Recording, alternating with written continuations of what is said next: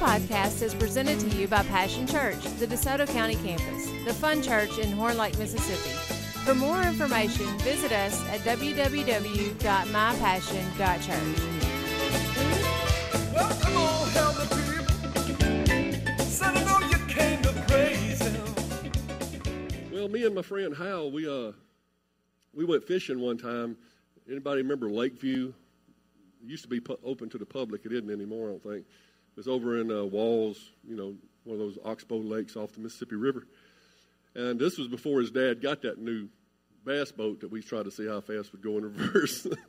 But this was when he had an old rusty, broken-down 10-horsepower Mercury motor. And we put that in the back of his 1971 Mercury Cougar, and we drove down to Lakeview, and we rented one of those cheap little aluminum boats they got out there with holes in them. We plugged all the holes, and we put the motor on, and all we had was a paddle. We didn't bring a lunch or drinks or anything. You know, we was just happy to, you know, teenagers just happy to get it done. And so we started fishing. We had our poles now, and we got a tube of crickets, and we were fishing for brim. Back in the day, you could catch some brim. Anybody used to catch brim in these lakes? I can't seem to do it anymore. I think they put all those Asian carp in there, and it just must have ate them all up. People just ruin stuff, man. That was fun catching those brim. Anyway, we were trying to catch brim. We were catching a few along the way. But by mid-morning, lunchtime, we had made our way all the way to the back of Lakeview, and that's a pretty good distance. And we were just kind of fishing our way back there, and we found a stump field. There used to be a stump field at the back. And I don't know if a tornado had come through and knocked the trees down or whatever, but most of the stumps about this high of the water, some of them about this high, some of them under the water. You had to watch out for those. But we come rolling up to that stump field, and it was good that they had the stumps because in my bare feet I could stick my big size 14 over the front of the boat, and I could hold us off on one of them stumps and hold us still because we didn't have a trolling motor. And we'd fish the stumps, and I'd be holding us with my foot on the stump. And we started catching them, man. We was catching one about every other stump. We was having such a good time. We fished all afternoon. We about had the boat filled up with brim. And coming around, getting about dark, you know, about 30 minutes till dark. The sun had descended over the trees, you know, and I looked at Hal and said, we got a long way back with this 10 horsepower. This thing's slow. We better get going. He goes, let me catch one more.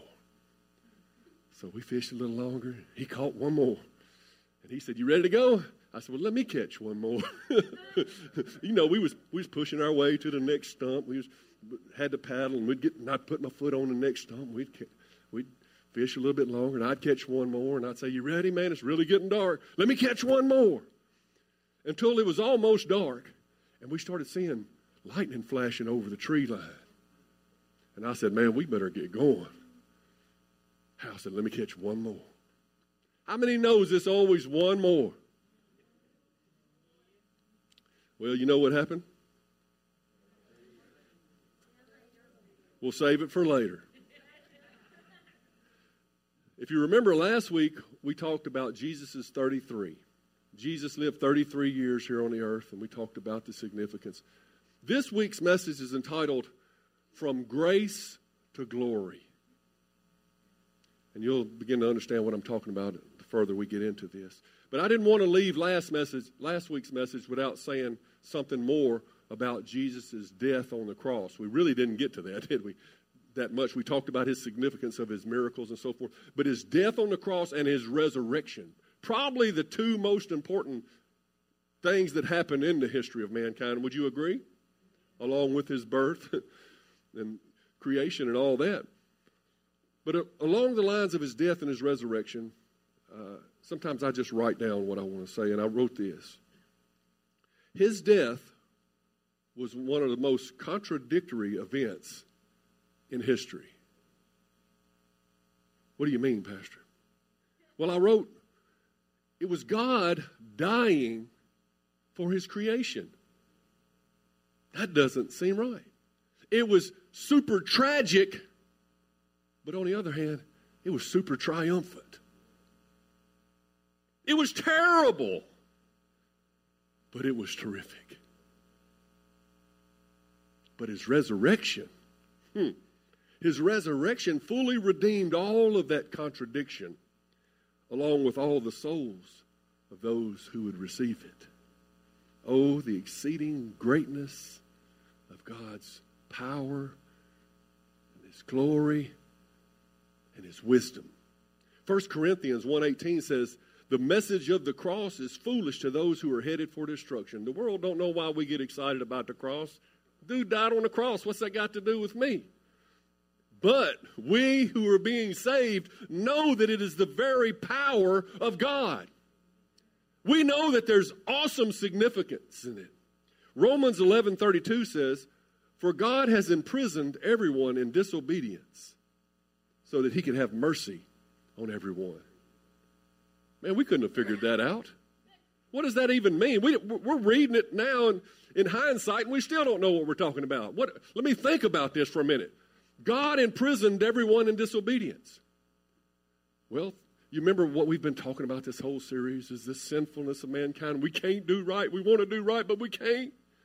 Well, when He gave the law, it showed us what right was, and it imprisoned us all in sin. It made us see that our sin was exceedingly sinful and that no one has lived up to the glorious standards of God. We have all sinned, and now we're all imprisoned, and there's no way out for any of us. We can't earn our way back into His graces through our good works. We're imprisoned, right? Would you agree?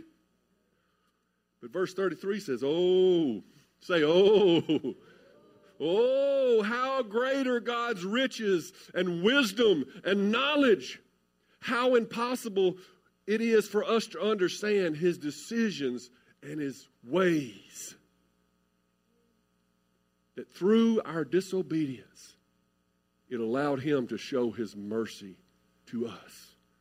It put us all in the same boat, so to speak, or all outside the same boat. We all need to be in the boat, right? We're all outside the boat, imprisoned in our disobedience, but God showed His great mercy towards us that while we were yet sinners, Christ died for us. That's the plan we've been talking about all along that God had from the beginning.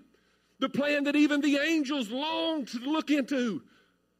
The angels didn't even know what God was doing. They were like, I'm sure He has a plan, but I can't see it. He's dealing with these knuckleheads, and they don't do anything, He says. How could He even love them? I'm sure the angels were perplexed. But then God showed the richness of His wisdom and knowledge. And God's wrath against sin is settled. How is it settled? But from the very beginning, when He says, the Lamb slain before the foundations of the world shall be our substitute. He shall take the wrath of God. Do you see? God knew what He was doing all along. Before He created man, before He gave us a free will to choose, He knew what we would choose. And He knew that He would have to send a substitute because we would be imprisoned in our disobedience. But He would be able to show us mercy and grace by sending the Lamb slain before the foundations of the world to be our substitutionary, to be the substitutionary death for us that we might live. I'm just preaching like a Baptist preacher. You have to hold on for a minute. That's good preaching, isn't it?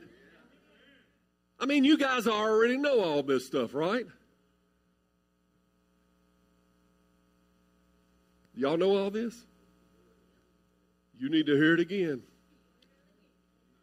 This is the foundational stuff that we got to stay stationary on.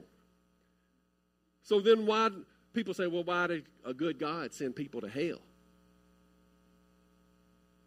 He don't.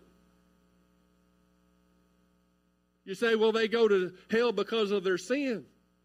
No, they don't. Jesus said it is finished on the cross. What did He mean? I have paid the penalty for sin, and sin is done away with. The penalty anyway. They put Him in a tomb, but death couldn't hold Him. And guess what? Death can't hold you either.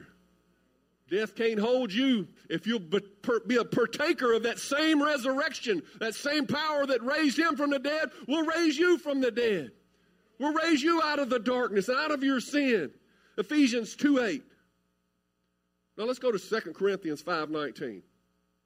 For God was in Christ, you see, reconciling the world to himself. That means making right the relationship. Reconciling the world to himself, no longer counting people's sins against them. So how do you say people go to hell because they're sinners? He's not counting their sin against them.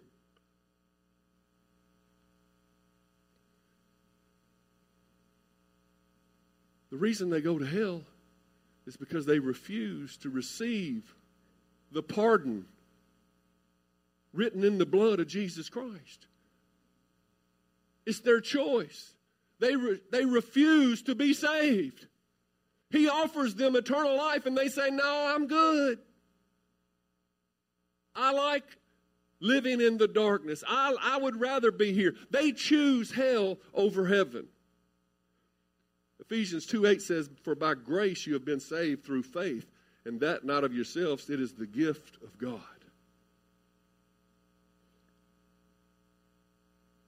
It's God's grace. Does everybody know what God's grace is? It's him giving us what we don't deserve. And how do we activate it? How do we receive this pardon for our sins? By faith. By simply trusting in the finished work of Jesus. How many of you think that you're going to heaven because you're a good person?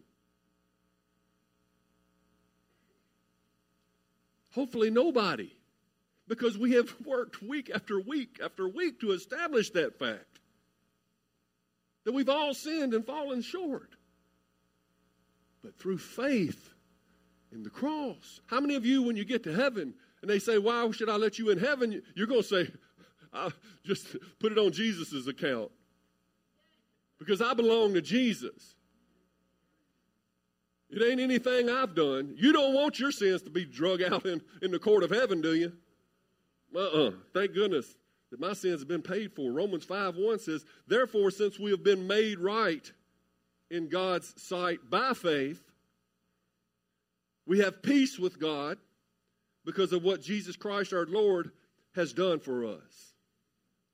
Because of our faith, Christ has brought us into this place of undeserved privilege where we now stand.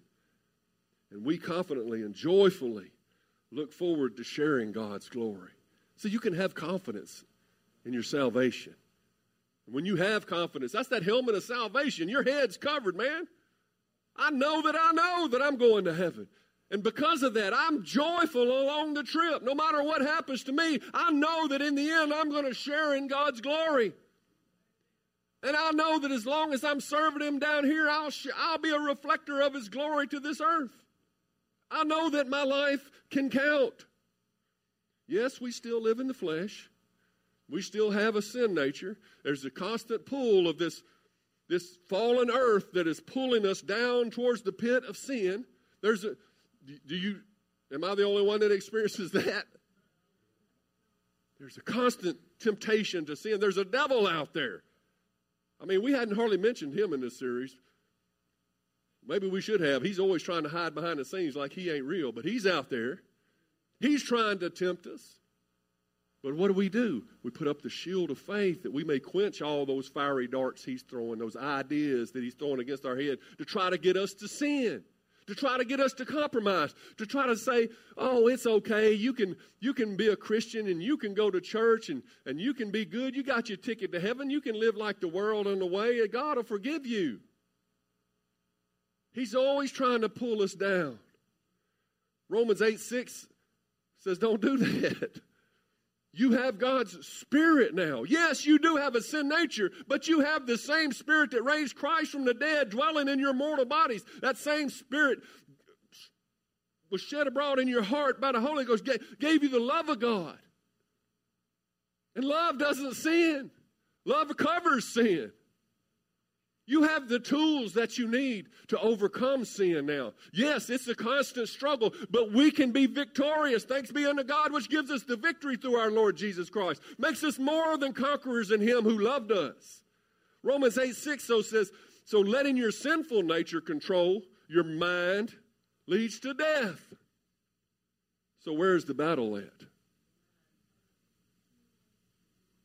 It's in your mind. Just like you're saved by faith, faith is what you believe. It is of the heart, though. It's got to get down in the heart. But what you believe here and the gates that you open here is what gets planted in here. And so if you let your sinful nature, the old man, control the way you think, it's leading to death. The same place you were going before you got saved. The same kind of life, you understand, the wages of that kind of lifestyle. But letting the Spirit, the Holy Spirit, control your mind leads you to life and peace. So can you receive your salvation and have faith to be a Christian and know that you have a home in heaven and know that he's Abba Father, but then let your mind run away with you and compromise, have its way with you, and you can live like the world? I guess you could. But is that going to make you happy? Is that going to fulfill you? Is that going to be a witness for Christ? Who was it said the other day? Was it me?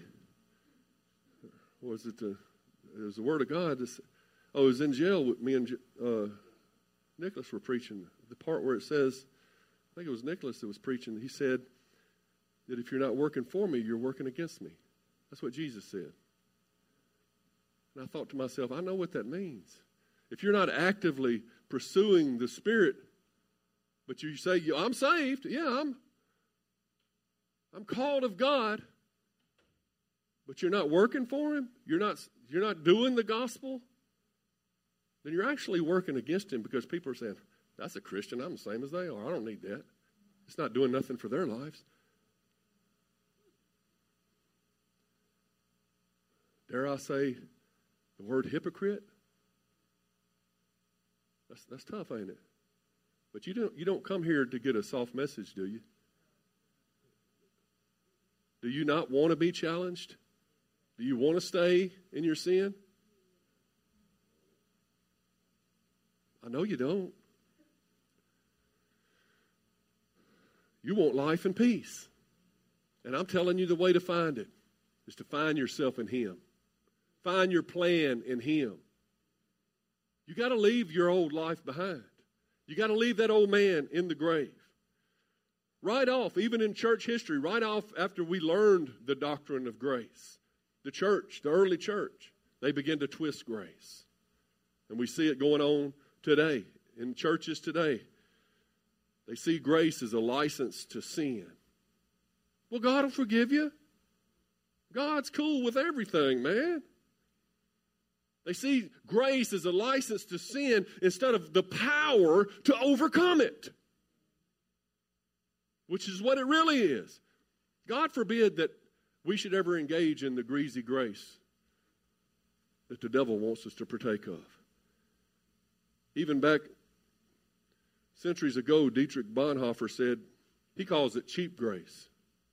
He said cheap grace is the grace we bestow on ourselves. Ooh. It's not the same as the grace that God gives us. It's the kind that we bestow on ourselves. Cheap grace is the preaching of forgiveness without requiring repentance. It's estimated that I don't know what the percentages are. I could just make up a number. But some high percentage of people in the church in America today say, I said the sinner's prayer, I'm going to heaven. But there was no repentance in their heart when they said it. It's a cheap grace. It's an imitation of the real. They're not saved. It's not a magic prayer. It's a prayer that says, Jesus, you are Lord. I make you Lord over my life. I will follow you. From here on, you take the throne. So if you said the sinner's prayer, but you had no intention of giving Jesus the throne, are you saved? Cheap grace is preaching of forgiveness without requiring repentance. Baptism without church discipline. You don't hear much about churches having discipline in their ranks anymore because nobody tells anybody what to do in America, right? Communion without confession. Cheap grace is a grace without discipleship. Jesus said if you're going to be a disciple, there's certain requirements. You got to take up your cross and follow me. Grace without the cross, he says. Grace without Jesus Christ, living and incarnate. In other words, you got a ticket to heaven, you think, but you really have no real relationship with Jesus. You got a closer relationship with the devil than you do Jesus. But yet I'm a Christian. I got a bumper sticker on my car. Man, I didn't mean to preach so hard today. But we must rightly divide the word of truth in this new dispensation of time that God's given us, the age of grace. We got to know what grace is. We are now living no longer under the law, but in the age of grace. It's also called in one place the time of the Gentiles. And I'll explain that in a moment. Another thing it's called is the church age. So that's when God began to form the church to give us people to do life with and to help us in this journey through this age of grace. Jesus never said it would be easy. Although grace sounds easy, God's love is easy to receive. And we have all the tools that we need to succeed. But he said we must take up our cross. And that in itself sounds pretty painful. It sounds like it may cost us something. Jesus himself said we will suffer persecution. He said if they didn't like me, they ain't going to like you. He said we will suffer tribulation.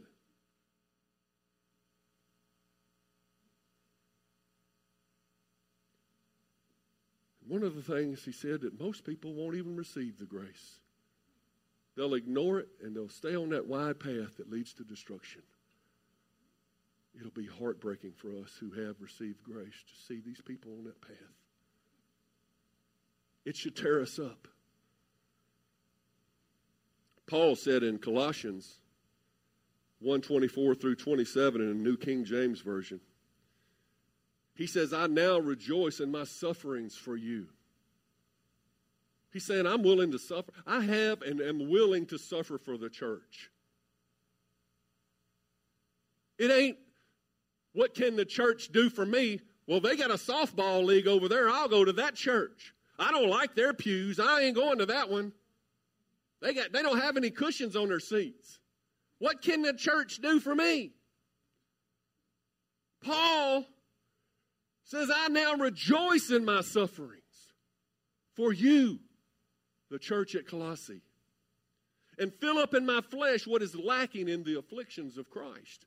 Is that saying that Christ didn't do his work, that he left something undone? No, Jesus said it is finished. He finished what his part of the deal, but our part still goes on. This is a partnership for the sake of his body, which is the church, of which I became a minister according to the stewardship from God, which was given to me for you to fulfill the word of God. The mystery which has been hidden from ages and from generations, but now is revealed to his saints. To them God willed to make known what are the riches of the glory of this mystery among the Gentiles, which is Christ in you, the hope of glory. Say, Christ in me. That is the hope of glory.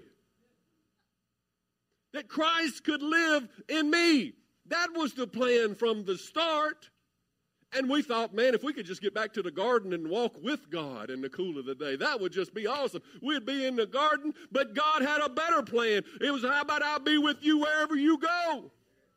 Be in you.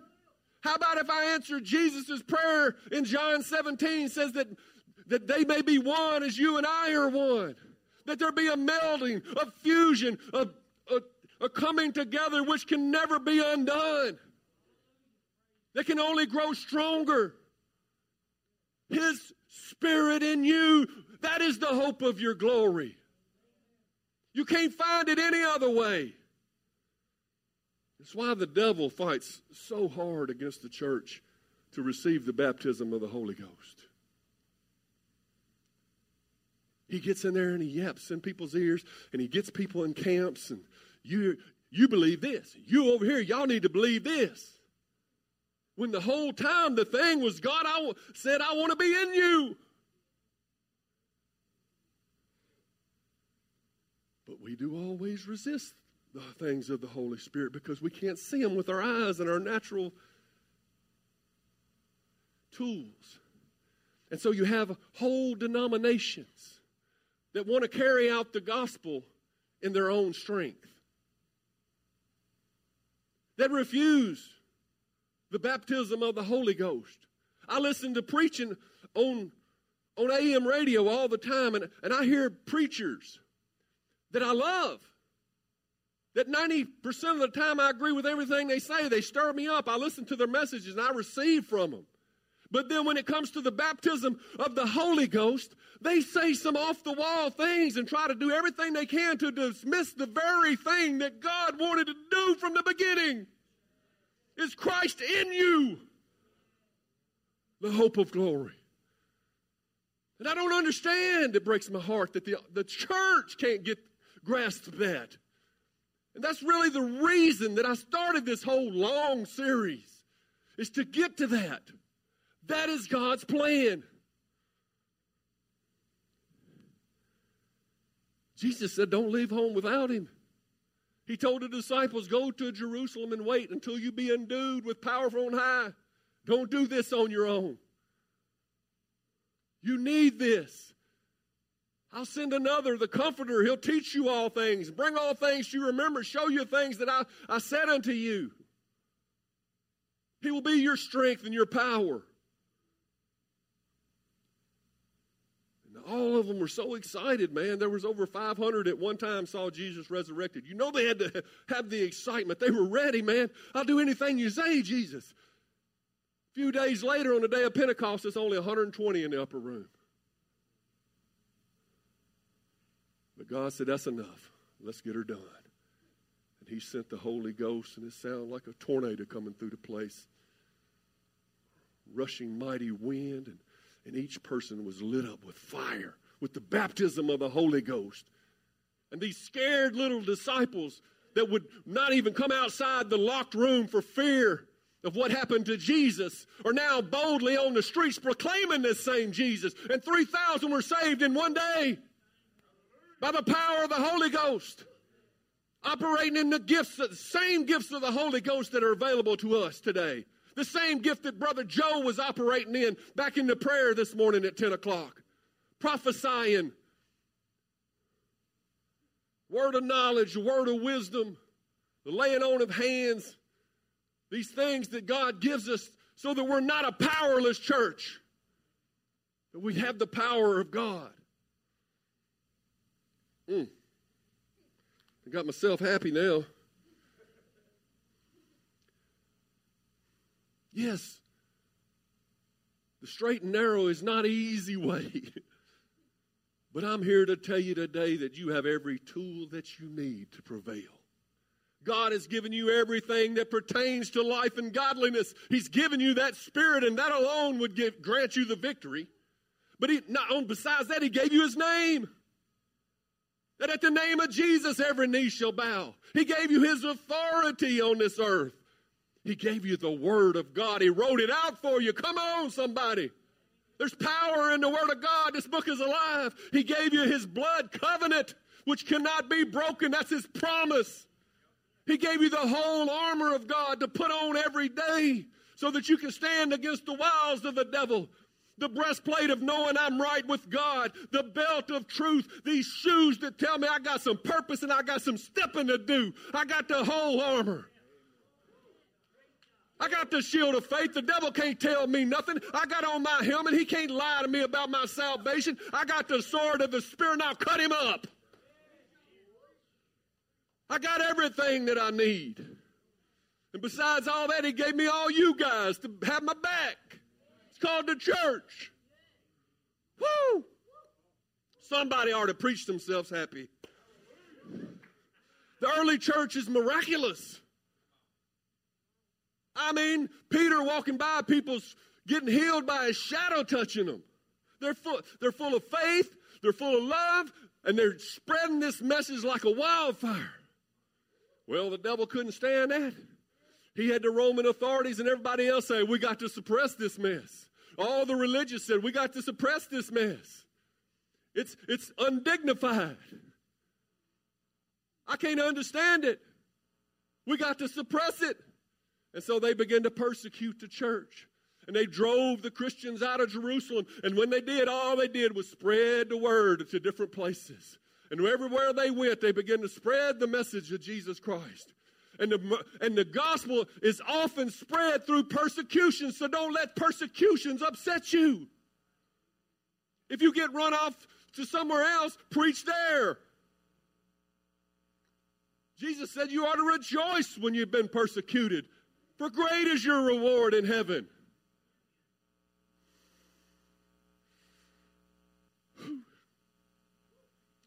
So why is it called the time of the Gentiles?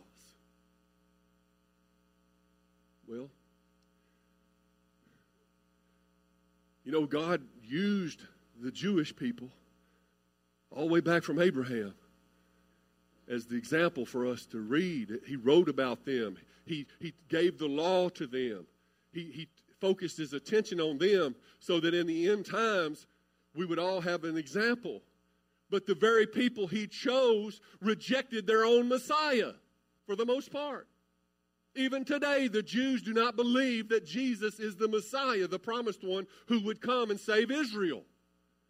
And so God said, okay, I'm sure it didn't catch him off guard. He had Paul, he had Peter, he had the early disciples begin to preach to the Gentiles because that was his plan from the beginning. That he's not willing that any should perish, Jew or Gentile, but that all should come to repentance. So this message began to go not just to the Jews, but all over the world. This gospel message is for the world. Every tongue, every tribe, every nation. And so they began to preach to the Gentiles. Gentiles just means not Jew. They were known as the heathens. And so was I, praise God. I ain't no more. Whew. That's the thing. I ain't no more. I can't live like that no more. Because I done heard the gospel and it has changed my life. It has impacted me. But the Jews, they reject Jesus. But God's not through with them either. Though he has turned his attention temporarily to the Gentiles, and that's why we call it the time of the Gentiles. The time of the Gentiles will soon be over. When God has reached out to you and given you the opportunity to repent and have faith and you continue to reject him, one day he's going to say, okay, that's it. I'm not going to give this message to the Gentiles anymore. I'm going to concentrate back on my Jewish people. It says that he is able to graft them back in. What does that mean? Well, Jesus told the story about I'm the vine and you're the branches. And Israel was pretty branches and everything. But he had to break them off because of their unbelief. And so where they were, excuse me, where they were broken off, we were grafted in. We were put in their place. God turned his attention to us and we began to get saved. He said he took branches from a wild olive tree and grafted it into his olive tree, which we didn't even fit. But because of God's miraculous ability, we were grafted in. And some people heard that news from Paul, and they were like, yeah, God loves us now. But Paul said, wait. If God was able to graft us in that we weren't even from the right tree, he's also able to break you off and graft graft his original olive tree back in. And God will turn his attention back to the Jews. You hear a lot of preaching today, even from the pulpit, some pulpits. You hear it that God's through with the Jews. Nothing, they don't matter. The church is the new thing. The church is the new thing, but he's never forgot the Jews. And the same promises that went to the Jews, God's promises didn't end. That he who blesses the Israel will be blessed. That didn't end. Those who curse Israel be cursed. That didn't end. And God's prophecy and everything is still being fulfilled through the Jews, whether they understand it or not. So we love the nation of Israel. It says we pray for peace in Jerusalem. I was fixing to go a direction I'm not. Okay. Preach so hard to get out of breath. But God is able to graft them back in. But let's go back to the Christians for a moment. The Christians suffered much persecution in the early church, like I said. The Romans, they were ruling the world. They often used the Christians as scapegoats for the things they did wrong. They just didn't like them because they preached righteousness. They preached you ought to live a certain way, and the Romans weren't living that way, so they didn't like it. And they tried to stomp them out, so to speak. The early Christians were fed to the lions. They were stoned, beheaded, flayed. Some of them were crucified like Christ, hacked up into pieces, burned at the stake. Many, many martyrs in the early Christian church. And you say, well, I'm glad that doesn't happen today. It's estimated that at least 11 Christians lose their life every day somewhere in the world because of their faith, even today. But somewhere along the line, the Christians were able to get the Roman Emperor Constantine saved. This guy that had persecuted Christians, all of a sudden, God touches his heart and the Roman Emperor gets saved. And he says, you know what? We're going to make Christianity the state-run religion. We're going to make everybody be a Christian. And that sounds good, doesn't it? Man, that was... Getting that guy saved really helped us because now everybody gets to be a Christian. It's just a shame that Christianity doesn't work like that. You can't force it on anybody, right? So he tried to make everybody a Christian, but that's not how people get saved. It's not a good thing. It was horrible. And state-run religion is a horrible idea. It always ends up with those politicians wanting to control the people through that state-run religion. And I think it's the real reason our founding fathers here in America mentioned the separation of church and state. It wasn't because they didn't think that God should be in the schools or God should be in the government. It was that they didn't think that the government should be in their religion. That the government has no say over when we meet, how we serve the Lord. Anyway, from the 5th to the 15th century, we entered a period known as the Dark Ages. You know, I'm just going through these ages of dispensation, giving you some history and stuff. I don't know it all. If I say something wrong, you know, let me know, but I'm doing my best. I've got a third-grade education. It was the time of the Crusades, of the Inquisition, and it was the iron rule of the Roman Catholic Church. You know why it was called the Roman Catholic Church? Because it was state-run by Rome. That's when they got in a lot of error, because the state started dictating to them things that weren't in the Bible, making them confess to man to get forgiveness, making them burn candles for people that are in an imaginary place called purgatory, that you could pray somebody through. No, it's appointed once the man died, then the judgment. To be absent from the body is to be present with the Lord. There's no purgatory. So there were a lot of things that the government used religion to control the people. Yeah, go tell the priest all your sins. The priest will come tell the politicians who's been doing what. Way to control the people. It was dark mostly because it was a time that the Word of God was suppressed from the common man. That was the main way they controlled people. You ain't worthy to read the Bible. This is the Word of God. Only the priests can do that. That's why they started preaching it in Latin so that nobody would even understand it. A way of controlling the people. I tell you what God says. You can't read it for yourself. You're not qualified. I'll tell you what God says. And then they tell them what they want them to do. And then they got this whole works mentality that if you'll be good, you can get to heaven. That's where that came from. Well, one of the places. The church telling people you got to be good. That's the state telling them, y'all act right. Tell everybody they got to act right if they want to go to heaven. Are y'all tracking with me? That's the time that's called the Dark Ages, when the light of God's Word was hidden from common man. But there's always been faithful men and women of God, a faithful remnant who give their life for the gospel, who truly believe in the great commandment and the great commission and their obligation to it. Men like John Wycliffe, who in 1415 was condemned as a heretic for teaching that the common people should be able to read the Bible. He was killed for even saying that you and I should be able to read the Bible for ourselves. You've heard of Martin Luther, the Great Reformation. He's the one that stood up and said, wait a minute, the Bible doesn't say we get to heaven by being good people. We're saved by grace, through faith. It's the gift of God. Not of works, lest any man should boast. He's the one that read the Bible and tried to explain that to the people. Of course, the church persecuted him greatly. William Tyndale, he was martyred simply for translating the Bible into common English so that the common man could read it.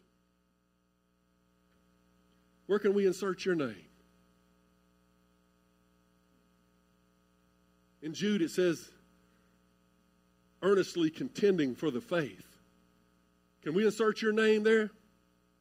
Joshua was written as earnestly contending for the faith. What would we say last week, or was it the week before? What will be said of you? What will God say of you in the end? So anyway, now we're living at the end of this age, I believe. I mean, how much further could we go in this direction?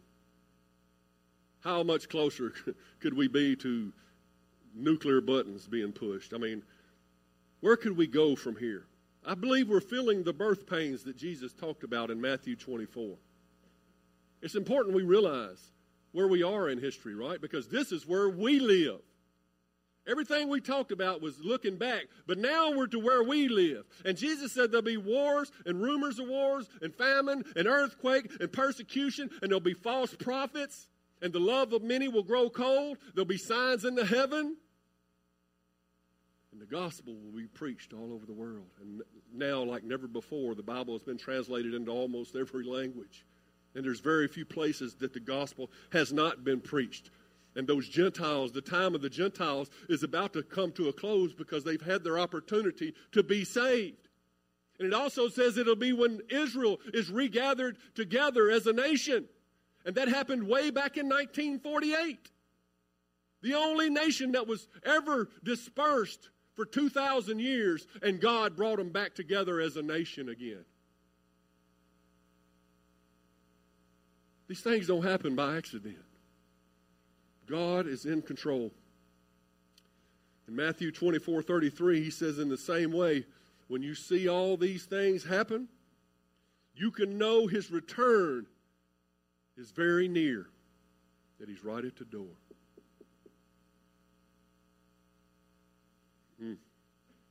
So this present age is about to close. What's next? Let's turn to Song of Solomon.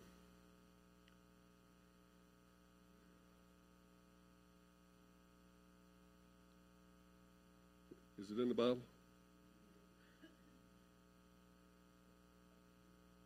It's funny, you can't hear all the swiping like you used to could hear the pages. Okay, I'll have to find it later. I've got it written here. Song of Solomon, chapter 2, verse 9. Song of Solomon is one of those books of poetry in the Bible that you may not understand what's happening, but I've always seen it through the lens that the young man, the lover in this, one of the lovers is Jesus, and the young lady is his church. We know we're known as the bride of Christ, right? And so when we see these two lovers, and we see the intimacy in the Song of Solomon, I believe what we're seeing is God has given us a picture of the way our relationship with him ought to be. And he says in verse 9, my beloved is like a gazelle or a young stag. This is the church talking about Jesus, or this is the woman talking about her young man. Behold, he stands behind our wall. He's looking through the windows, gazing through the lattice. Have you ever looked through some lattice? You know, if you're standing to the side, you can't really see through it. You know, it's like you at the wrong angle, you can't see anything. But in the progression of time, you know, all these things I'm teaching you in this series, it's because we have the luxury of looking back and seeing things. And we have the luxury of all this intelligence and these computers and everything, things that other people, we have the Bible on our phones. We have, we can listen to it on tape. We can listen. I mean, we have everything in our, and now time is speeding up. And as we come closer to the end of the age, I can picture Jesus like in a second-story window behind the wall. And he's standing at the window, and he's looking through the lattice. And as we go through time and our understanding of Jesus begins to come into focus. And as we move, we begin to get a better picture of where we are, and who he is. And it says in verse 10, my beloved spoke, and he said to me, rise up, my love, my fair one, and come away. What's the next major event in human history? It's when we come away with the Lord. It's the rapture of the Lord Jesus Christ. In 1 Thessalonians 4:16, it says, for the Lord himself will come down from heaven with a commanding shout. What's he been doing in heaven, you think? Preparing for this. Building mansions. Waiting for the day that we could be together. The Lord himself will come down from heaven with a commanding shout, with the voice of the archangel and the trumpet call of God. It's going to be loud. The angels are going to be shouting, and the trumpet's going to be playing, and Jesus himself is coming down with a commanding shout. And first, the believers who have died will rise from their graves. I believe that means just the bodies, because their souls have gone on to be with the Lord, but their bodies will come out of the grave to meet their souls in the air. Jesus will bring back the souls with him, I believe.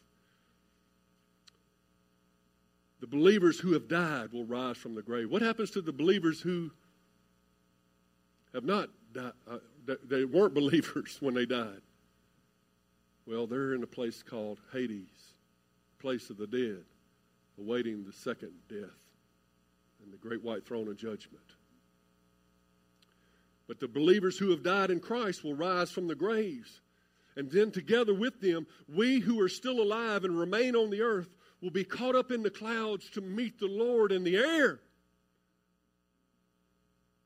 We're leaving this earth. And there we will be with the Lord forever. So it says, encourage one another with these words. And the title of today's message is From Grace to Glory. We're living in a time of grace, but we're about to go to glory. And I'm here to encourage you that our feet are going to leave this place. And we're going to be changed in the twinkling of an eye. And then it's just as we see him, we shall be also.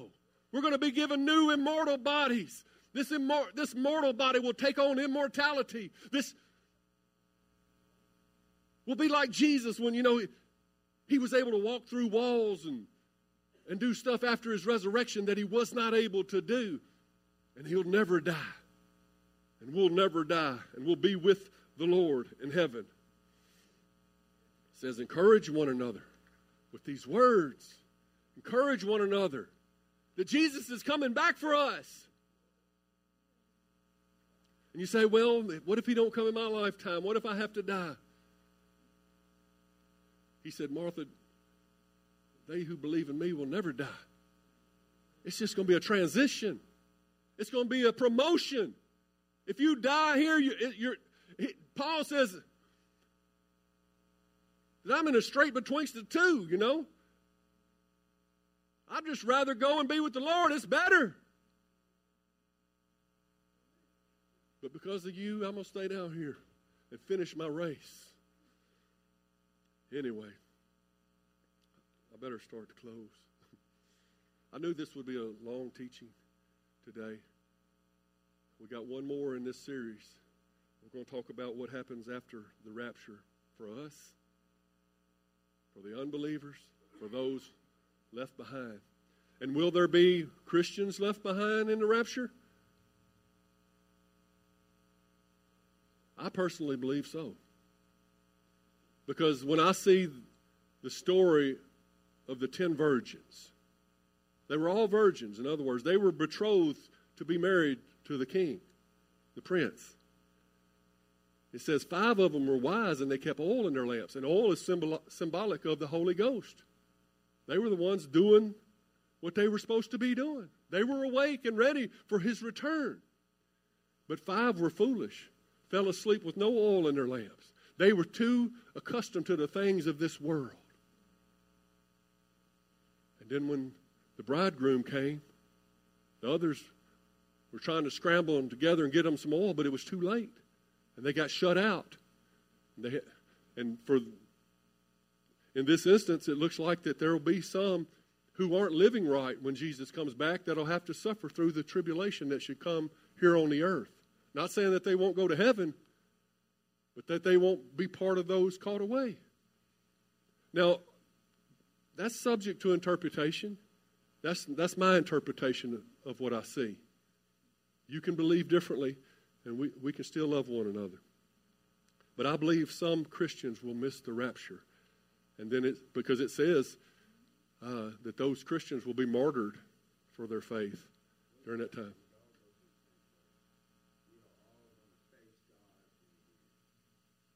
That's right. We're talking about the... That's right. That's right. You're exactly right. But we're talking about the different paths to get there, to that place of judgment. And there are 2 judgments. There's a judgment seat of Christ, and there is the great white throne of judgment for the unbelievers. Okay, so me and Hal are fishing. And wasn't that a great transition? And we're saying, just one more. Let me catch one more. And before you know it, over that tree line came these big, ominous clouds. Lightning and thunder and rain. And by then it was like, let's go. And we're throwing the poles in the boat and we're trying to get that Mercury cranked, and that thing don't want to crank, but it's too late. We done been too focused on the things of this world. We had our eyes down instead of looking to the heavens. We were earthly minded. And we kept saying, one more, man, just one more snort of cocaine and I'll quit. One more drink and I'll quit. One more party. One more time looking at that porn. And we one more ourselves until we lost sight of the storm that's coming. And man, I tell you, it was probably the scariest time of my life. We got the motor cranked, but we were out there in the middle of the Lakeview with about an hour-long trip going putter, putter, putter, putter, with lightning striking all around us, soaking wet, thunder. I've probably never been more scared in my life. Revelations 19:7 says, "Let us be glad and rejoice, and let us give honor to him, for the time has come for the wedding feast of the Lamb, and his bride has prepared herself." Say, prepared herself. See, we need to prepare ourselves because there's about to be a wedding feast, you see. She has been given the finest of pure white linen to wear. For the fine linen represents the good deeds of God's holy people. And the angel said, "Write this, blessed are they who are invited to the wedding feast of the Lamb." And he added, "These are true words that come from God." Luke 12:37, and I'll close with this, says the servants who are ready and waiting. Say ready. Say, I'm waiting. Are you ready? Are you waiting? The servants who are ready and waiting for his return will be rewarded. I tell you the truth, he himself will seat them, put on an apron, and serve them as they sit and eat. That's how excited Jesus is that you're going to come to his house. He's going to put on an apron in heaven and serve you at the wedding feast of the Lamb. Jesus himself. He may come in the middle of the night or just before dawn. We don't know. But whenever he comes, he will reward the servants who are ready. Understand this. If a homeowner knew exactly when a burglar was coming, he would not permit his house to be broken into. You must also be ready all the time, for the Son of Man will come when least expected. I'm trying to get you to see that we're living at the end of this age, and this could happen before I finish this sentence. I'm trying to get you to say, stop saying, just one more, just one more. I'm trying to get you to turn your attention from the things of this world and prepare yourself to be a bride adorned in white, clothed in your good works and your service to the Lord, so that you won't be ashamed at his coming. And then when he says, come up hither, and that trumpet sounds, I'm gone, baby. Ain't no doubt in my mind, I'm waiting for it.